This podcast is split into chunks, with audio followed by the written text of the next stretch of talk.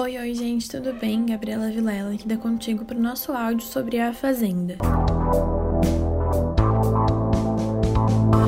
Bom, para começar, Carol Narizinho vence a prova do fazendeiro e deixa a roça.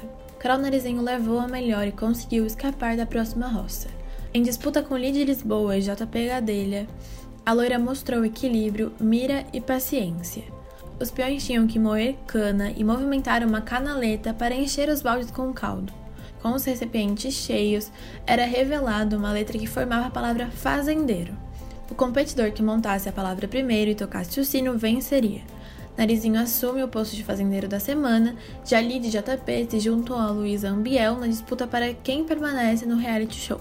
Além disso, rolou treta e Lucas Cartalouco e JP Gadelha voltaram a se estranhar após relembrarem a primeira briga após os jornalistas zombar com o perfil no Twitter do ex-The Circle. Após a formação da segunda roça, o bombeiro não gostou da indicação de Cartalouco em Luiz Ambiel.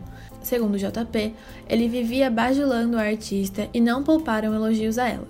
JP afirmou o seguinte: Você é falso e de gente falsa eu quero distância. O jornalista tentou justificar o voto, afirmando que a escolha foi para salvar o amigo da roça. Porém, JP sabia que havia uma combinação de votos.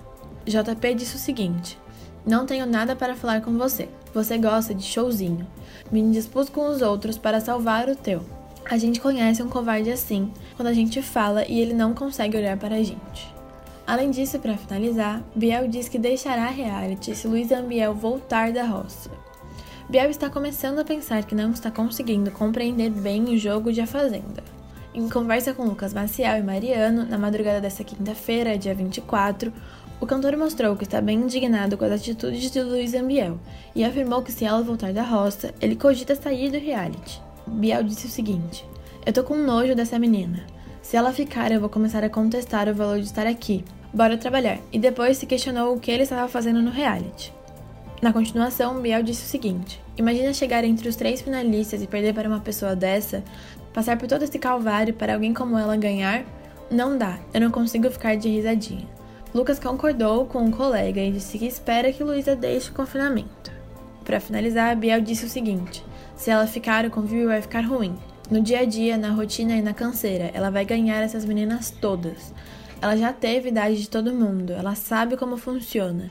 Ela tem a malandragem, vai nas pessoas mais fragilizadas. Bom, gente, a gente fica por aqui. Espero que vocês tenham gostado e até amanhã. Um beijo.